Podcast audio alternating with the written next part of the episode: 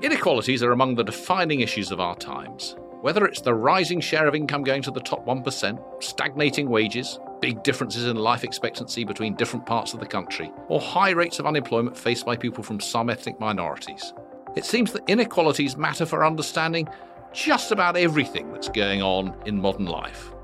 These issues are at the forefront of today's public and policy debates, and they've been linked to some of the most important political events of our time, from the rise of populism across the developed world and the vote for Brexit, to global protest movements and the riots we've seen in France this summer. We see these inequalities everywhere in our own lives in the workplace, at the school gates, travelling around the country, or even just going down a couple of streets further from where you live. And we see them every time we turn on the news inequality is on the rise. So, are billionaires part of the problem or the solution? A tiny elite made up of the privately educated are five times more likely to hold the top jobs in politics, media, and the judiciary.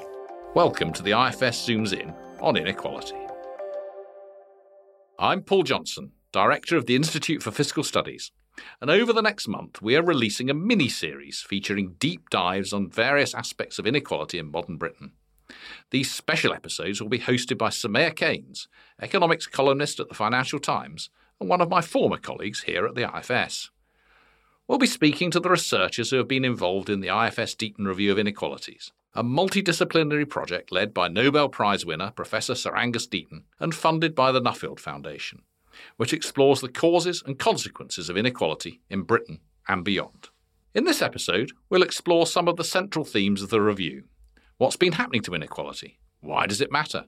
How should we begin tackling it? I'll be speaking to Angus Deaton, Professor of Economics at Princeton University and leader of the IFS Deaton Review, about what he's learnt during the course of this research. I don't think we're downing equality of opportunity. We're not saying it's a bad thing. Let's give everyone as much opportunity as we can. It's just that it's not enough. And we've got to care about equality of outcomes too. We'll also hear from Deborah Satz, a philosopher at Stanford University, who will talk about her work on the reasons we care about inequality.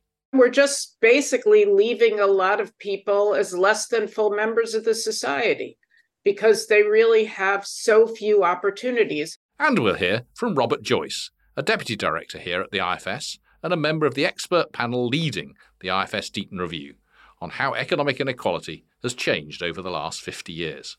There was a big explosion really in economic inequality, particularly in the 1980s. That was the sort of apex.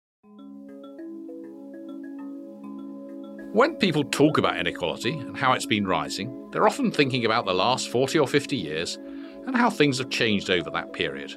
And generally, they're thinking about economic inequality, the differences in incomes between the rich and the poor, high earners and low earners. But inequality has many other dimensions inequalities of health, inequalities between men and women, inequalities between different races, and so on. And looking over the long term, the last two, three, four hundred years or more, it's actually obvious that many of those inequalities have reduced. And for many, this reduction in inequality over that time period feels like part and parcel of social, political, and economic progress. So I started by asking Angus a difficult question to give us a very short history of inequality.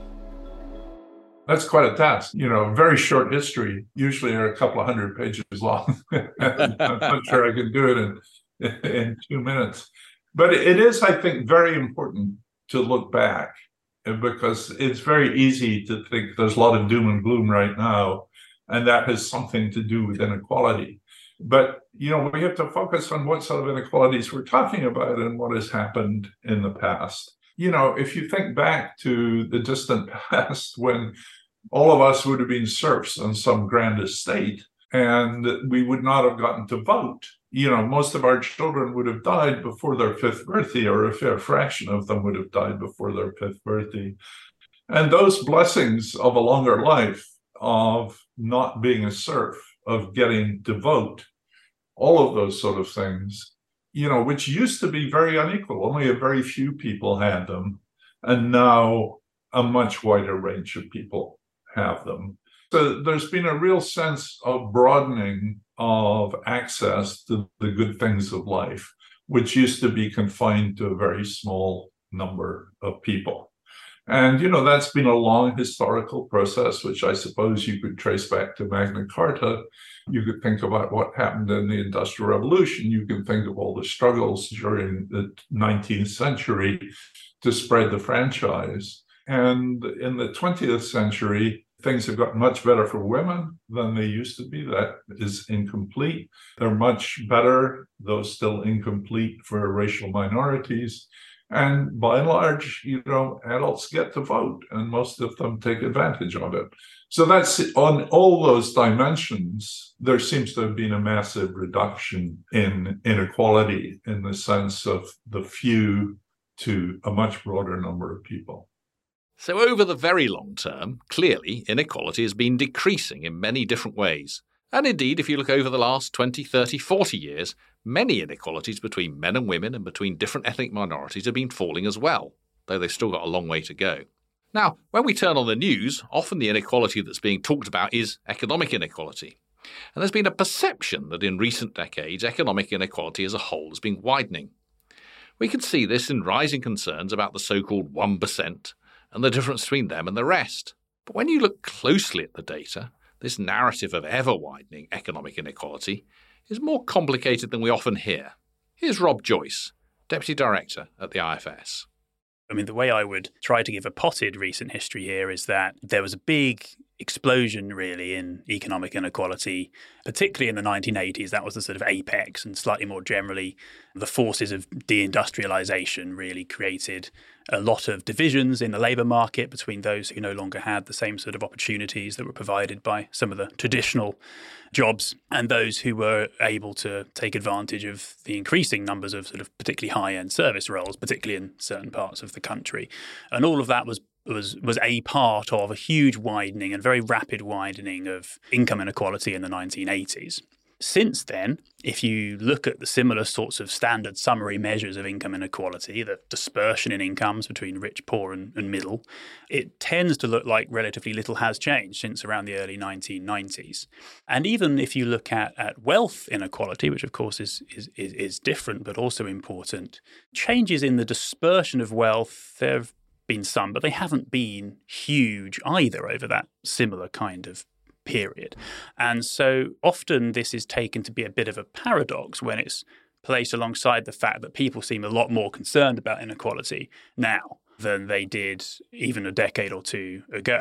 How is that, given that these standard measures never seem to show much change? All the change happened about a generation or so ago. My view, and I think one that's come out really quite strongly, evidence that's come out really quite strongly from the work of the Deaton Review, is that at least some of the paradox is really here not a paradox because the key changes in economic inequality in the last couple of decades or so are not about changes in the dispersion of incomes per se or changes in the dispersion of wealth, but a change in the relative balance of income and wealth. What we've basically seen is a huge increase in the size of wealth holdings in the UK, driven largely by rises in asset prices, like housing in particular meaning that those who began at the right time with asset holdings have benefited hugely at the same time as pretty much a stagnation in incomes. So that's nothing to do with income inequality per se, just a stagnation in the level of incomes pretty much across the board. But that creates an inequality between those who already had wealth uh, at the at the fortunate time before those asset prices rose, and those who are reliant on on earning incomes. And of course, a lot of that is a generational story. Young people finding that their incomes are no higher than than previous generations were.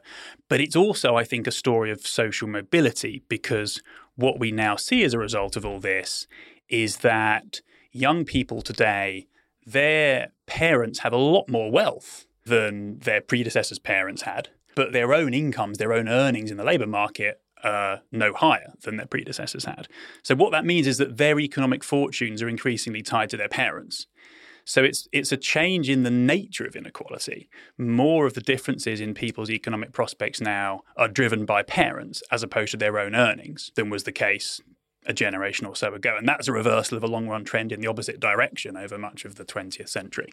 A brilliant potted history there. Income inequality not changing very much. stagnation in incomes, which makes everyone miserable, I think it's fair to say, wealth has become more important. And as you say, the dispersion of wealth hasn't changed very much. But of course, as there's more wealth, the gaps between the middle and the top and so on have got a lot bigger in absolute terms. It's much harder to save your way up the distribution than it used to be. You need many more years of earnings to, to, to move a few percentage points up the wealth distribution. Exactly, and I, I, mean, I can flesh that out a bit because there are some calculations we've, we, we've done around that, which exactly exemplify the point. If you want to climb, for example, from the 50th percentile, the median uh, of, of the wealth distribution to the 90th percentile. 20 years or so ago, that required about 10 years of median full time earnings to do that. The, the, gap was equivalent to about Assuming 10 you could years. save of, uh, everything that you earn. Yeah, pay no tax. So, you yeah, know, this yeah, is a sort yeah. of illustrative uh, just to, to, get across the magnitudes and how they've changed. So, that was 10 years of median full time earnings, whereas now that's 16 years.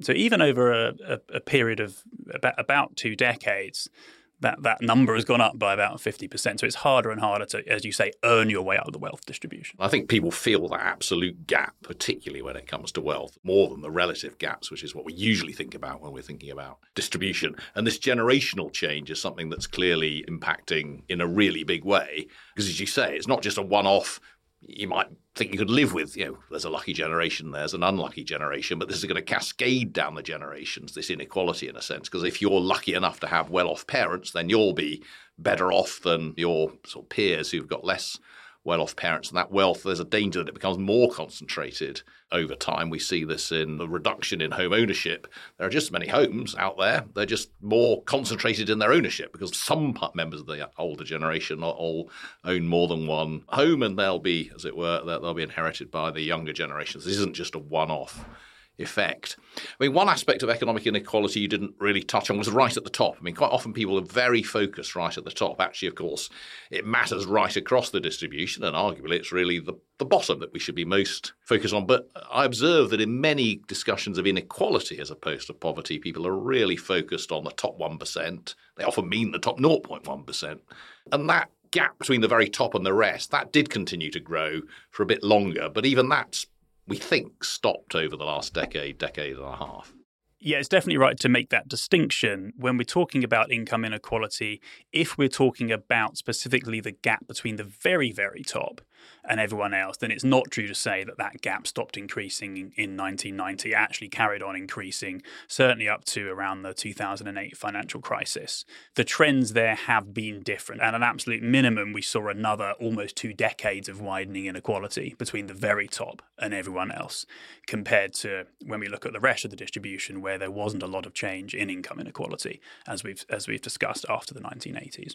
And of course, there may be particular reasons to worry about the, the, the, the, group right at the top if they have particular political power or they have a particular role in society. That that wealth that is generated from that income, that income gives them, and also the sense of unfairness that it can create.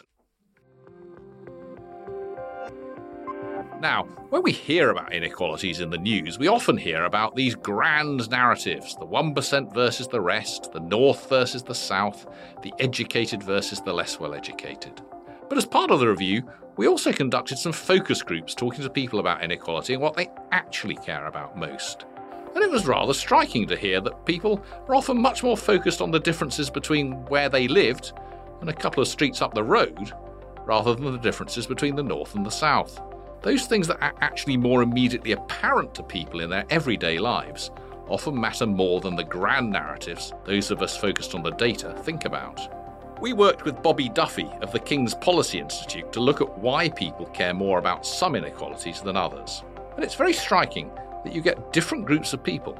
Some people essentially believe inequalities are the fault of the individual. If they've done badly, it's because they've been lazy and haven't worked hard enough, or don't have enough skills, if they've done well, it's down to their own effort. Obviously, these people don't see inequality as a great problem. But another group feels that it's much more difficult to make your own way, that what determines where you end up is bigger economic and societal forces that make it very difficult for some groups and very easy for other groups to do well. That group tends to care more about inequality. Here's Rob That's right. That was one of the most striking things for me, actually, from that line of, of work, and and it and it splits quite clearly along certain lines as well. So, in particular, graduates, people with high levels of formal education, are much more likely to be what those authors term structuralists, which is essentially holding the view in general that most big inequalities in society are to do with the structure of the society and the way it structures the rewards that different sorts of people get. Whereas those with less formal education tend to be much more likely to be what they termed individualists uh, and to be the ones who, who, who really believe that it's all about individual differences in, in effort or, or other individual differences that people can, in some meaningful sense, control. And I think that's interesting. And, and another key pattern that comes out of some of the other work on attitudes that we brought together for review is that people who have different opinions about when an inequality is okay and when it's not also tend to diverge in their perception of the actual facts about the way the world is and about the way in the real world inequalities do come about. So people with different political persuasions tend not only to, to disagree about what would be fair, but also to disagree about whether, in fact, inequalities arise from for example, differences in effort or unfairnesses in the way that society is structured, which I think is rather interesting and probably speaks to how difficult it is to build consensus on any of this stuff when people's perceptions of the fact tend to diverge at the same time as their, their views of the ethics. And of course, it's a difficult one even on the facts because whilst it's clearly true that people on average who start from poorer backgrounds do much worse than those who start from richer backgrounds, it's not impossible to move. And so you can see some of those examples of movement. And indeed, one of the interesting findings of some other work is that very often rich people who started off poor are less up for redistribution the rich people who started up rich because they in a sense see that they made it so why couldn't other people which is one of the almost one of the paradoxes of meritocracy in all of this. So i think a lot of that is in itself very difficult to be absolutely clear what is the individual and what is the societal responsibility which brings us to the question of opportunity versus outcome. It often feels pretty uncontroversial to say that we think that people should have equal opportunities it's not fair if some people start off with a big head start. Equality of outcome is rather more controversial. If people work harder, if they're more skillful, better educated, then maybe it's fine that they do better. But how helpful is that distinction between equality of opportunity and equality of outcome? I asked Deborah Satz, Professor of Philosophy at Stanford, to elaborate.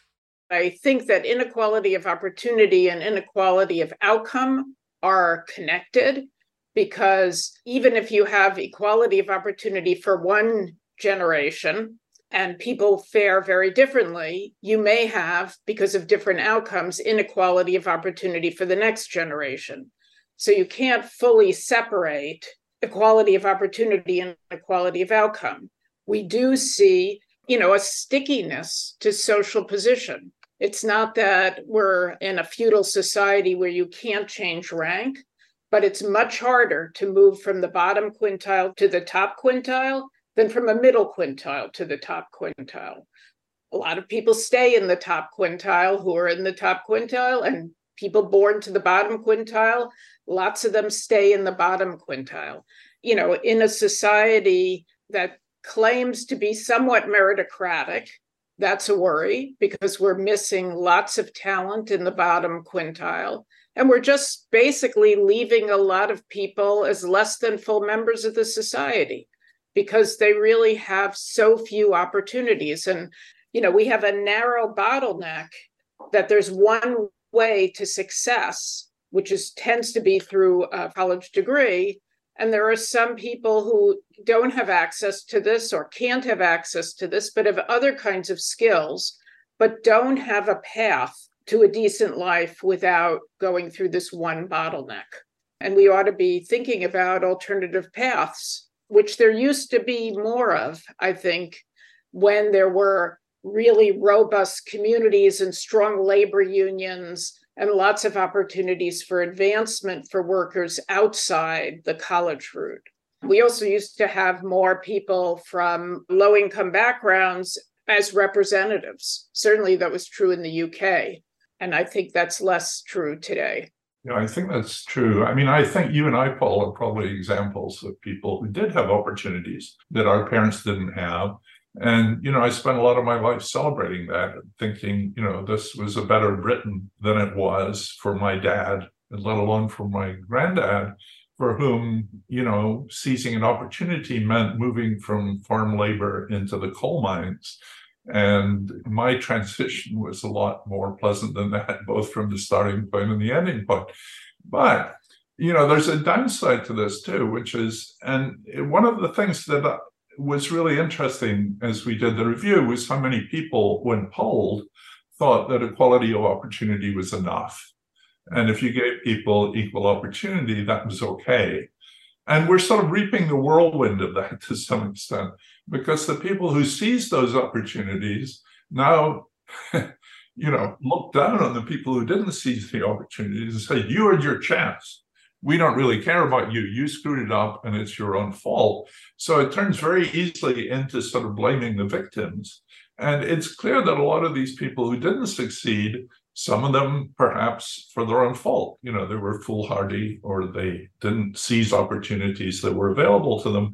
But there's a tremendous amount of luck in life too. And a lot of people came off the rails just because they got unlucky somewhere along the way and even people who really believe in equality of opportunity. And I don't think we're downing equality of opportunity. We're not saying it's a bad thing. Let's give everyone as much opportunity as we can. It's just that it's not enough. And we've got to care about equality of outcomes too, if only because there's a lot of luck. So, you know, we've got to look after people better than that. I also worry that this um, opportunity we've had has made society unequal and made it unequal for quite a long time. So it's, it's not something that's happened sort of recently. And you know, when societies are very unequal, there's a every step up the ladder is a bigger step than when you're sort of all together. That can sort of poison society in a way because it really matters if you get the next promotion. you know, it it undermines cooperation in society and that you know you don't really want to help your neighbor because he'll take your place on the ladder if you're not careful. So you really want to push him down. And so you can get this very competitive very unpleasant society which i think in the end is negative thing even for people at the top. Um, you know even for people who are doing very well there's very little solidarity there's very little cooperation and you begin to live a sort of unreasonably unpleasant life, which we don't need to have.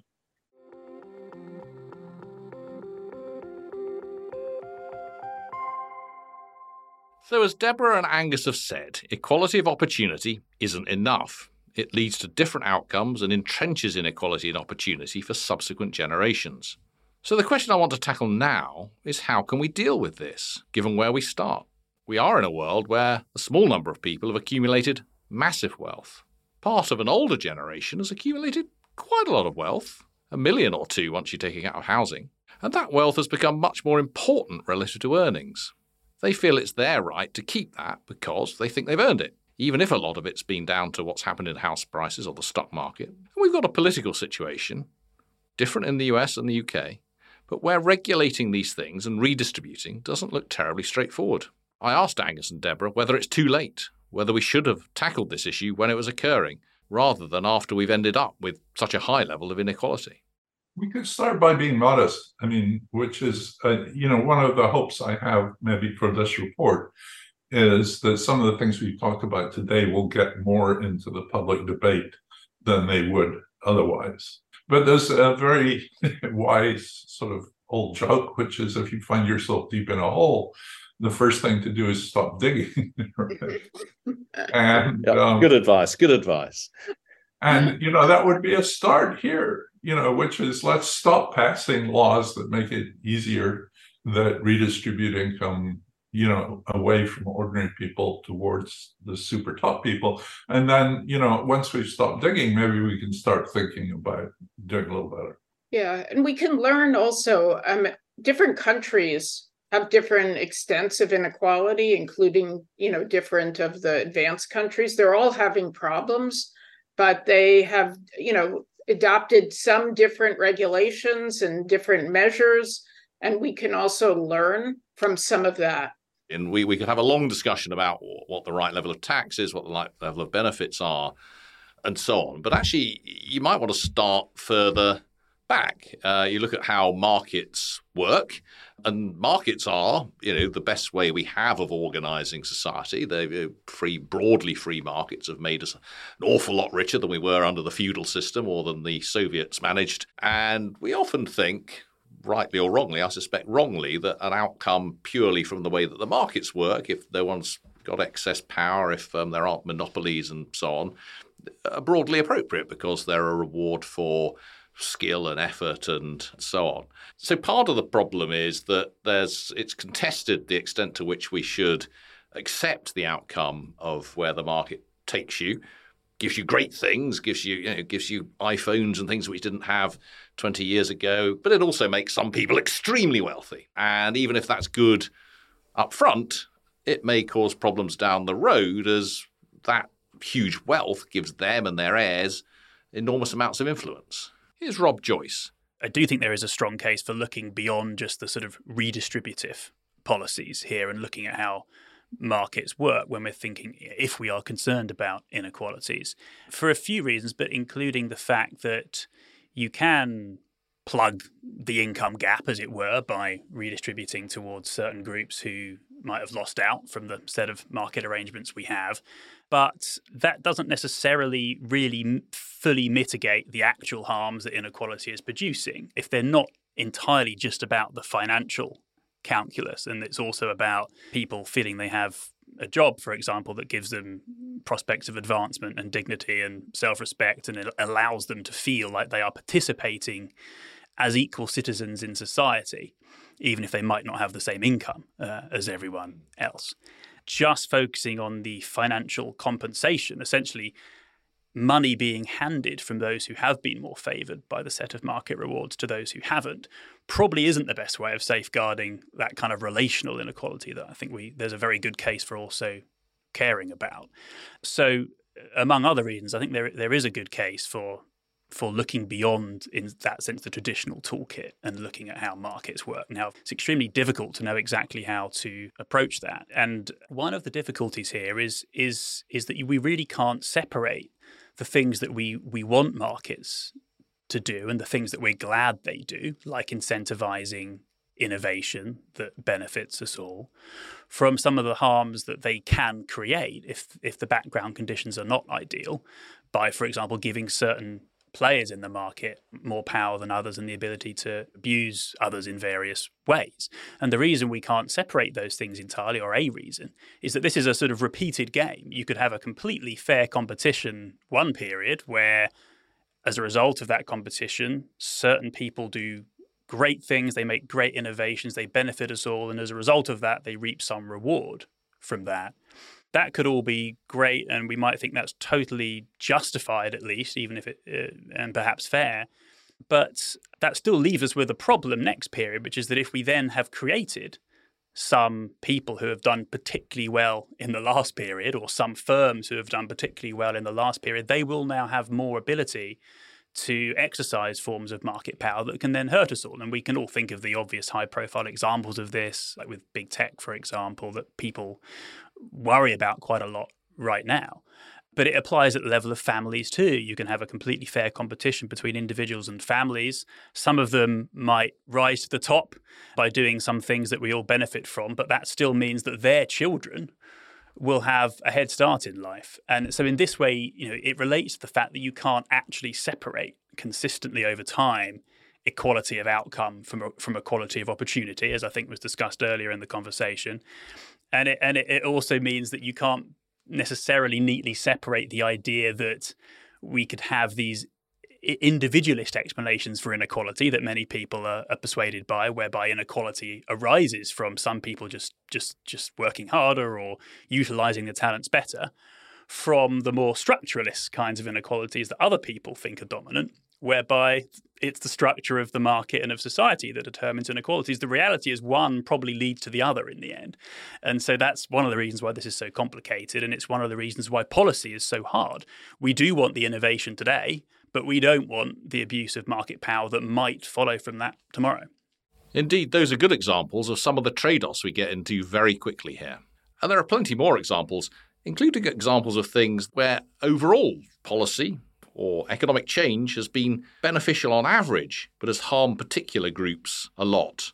And in those circumstances, we might really worry about inequality, but not want to tackle it in a way that levels down.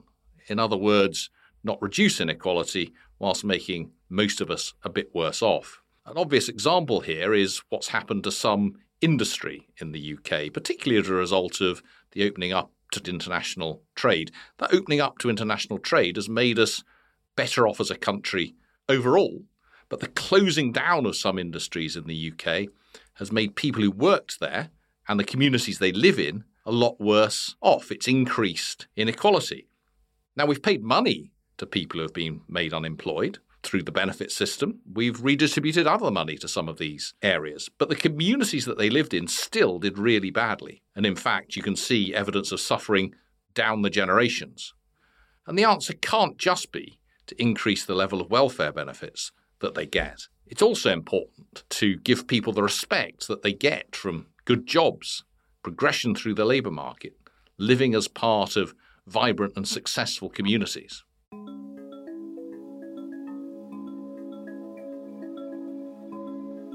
Having listed all that, hopefully you'll understand why we felt this review was needed so much. We've only managed to touch the surface of so many important issues in this episode, but we've gone into an awful lot of detail in the many papers that we've produced over the last few years, looking not just at what you've heard in this episode, but at the details of what's happening to all sorts of inequalities, from health and education to gender and ethnic minorities. You can see all of those papers on the website ifs.org.uk forward slash inequality. As mentioned earlier, the next three episodes will be hosted by Soumaya Keynes. We look forward to sharing those with you. Thanks to Angus Deaton, Debra Satz, and Robert Joyce. I'm Paul Johnson, Director of the Institute for Fiscal Studies. Alex Catlin was your audio producer. Thank you for listening.